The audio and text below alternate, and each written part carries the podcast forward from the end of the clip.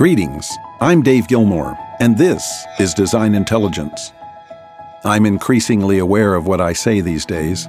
I think twice before offering opinions, knowing that any irresponsible use of language can harm more than help and divide more than unify.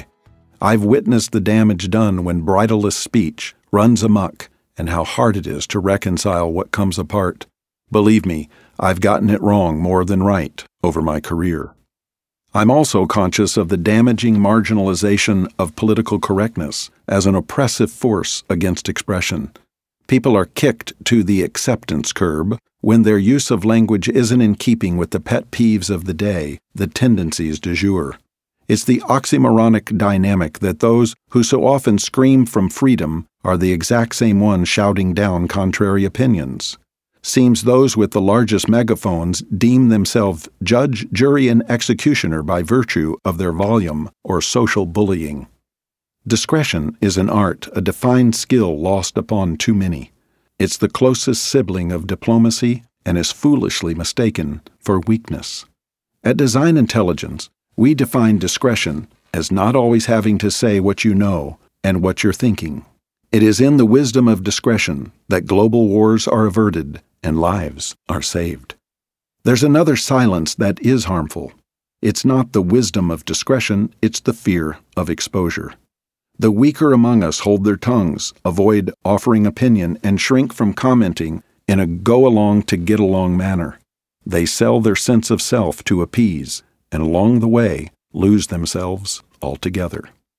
The silence of discretion, though, is insightful, assessing the best time to speak, the opportune moment to offer valued enlightenment. As noted earlier, it's the closest sibling to diplomacy, which is the art and science of strategic positioning for optimal outcomes. See the difference between these two silences? One operates from wisdom, the other from fear. Leadership can ill afford operating from fear, yet mustn't operate from marginalizing volume either.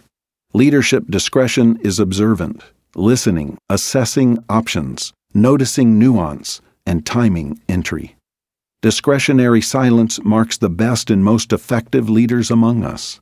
Taking time to process before concluding, before announcing, is difficult in a world demanding pressured responses.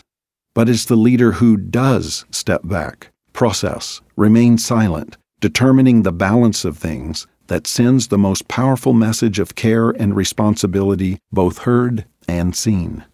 The days ahead will be marked with new inventories of challenges, problems, and conundrums, each beckoning the better and best from leadership. Effective leaders will stop, breathe, and settle themselves into discretion before wading into the fray. In so doing, they will set the tone for how most effectively and inclusively to address whatever difficulties are encountered. Are you being bullied into rapid response without operating through a discretionary lens? Are you holding back first impressions and the triggered responses they catalyze in order for the wisdom of discretion to lead? What kind of leader are you? Until next time, I'm Dave Gilmore, and this is Design Intelligence.